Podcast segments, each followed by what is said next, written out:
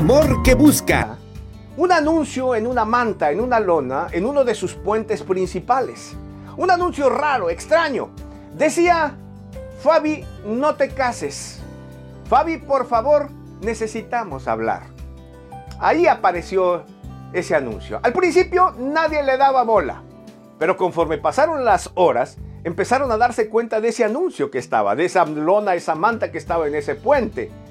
Después comenzaron a tomarle fotos los que pasaban por ahí. Pasadas eh, las horas y algunos días comenzaron a aparecer mantas semejantes con anuncios semejantes en varios puentes de la ciudad. Fabi, no te cases.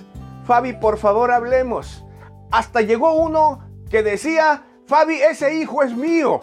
Y así que toda la gente empezó a darse cuenta, tomaban foto al, mensaje y lo publicaban en